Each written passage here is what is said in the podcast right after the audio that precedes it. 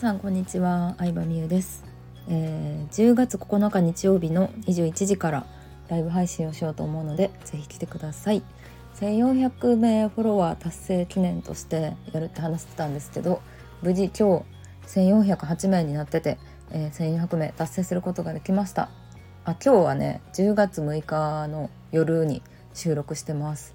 今ですねあの東京に実はいまして私普段大阪に住んでるんですけどちょっと仕事と、まあ、遊びと県で東京に来てます。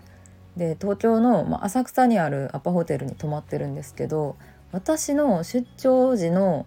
まあなんだろうなルーティンというかあの決めてるポイントをねちょっとお話ししようかなと思うんですけど私ホテルはいろいろ泊まりましたね。上から下まで本当に。あの超高級ホテルアマンホテルアマン東京とかリッツ・カールトンとかインターコンチネンタルとかもう結構一通り泊まったんじゃないかなと思うんですけどまあいいホテルはあの彼氏とか旦那さんとか友達とか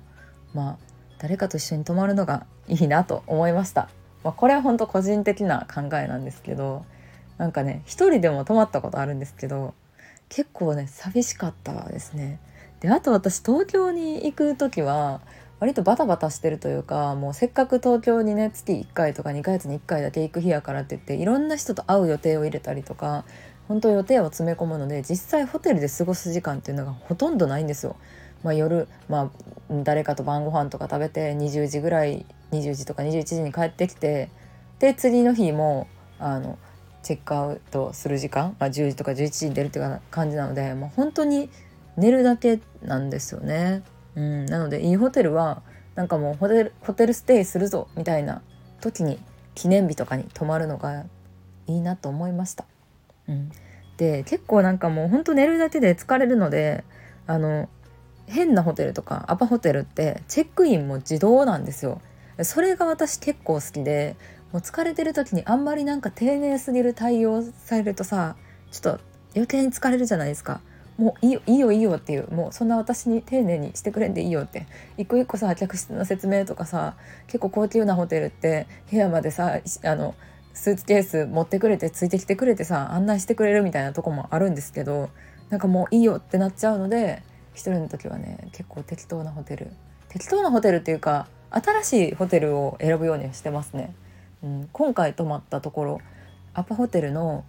おか、えっと、浅草御徒町駅前みたいなとこかなは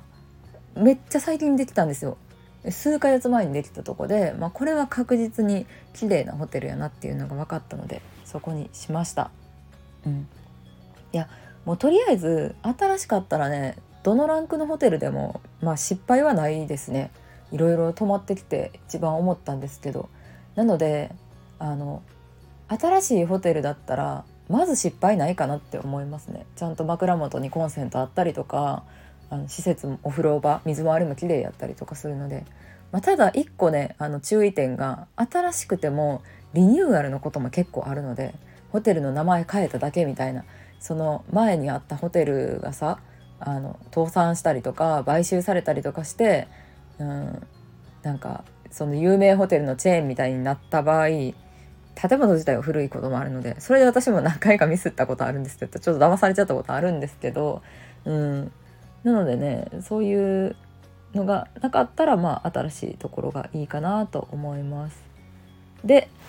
そうまあなんですけど私ホテルには、まあ、人の時はあんまりお金かけないんですけどあの新大阪から東京まで新幹線はグリーン車乗りますね。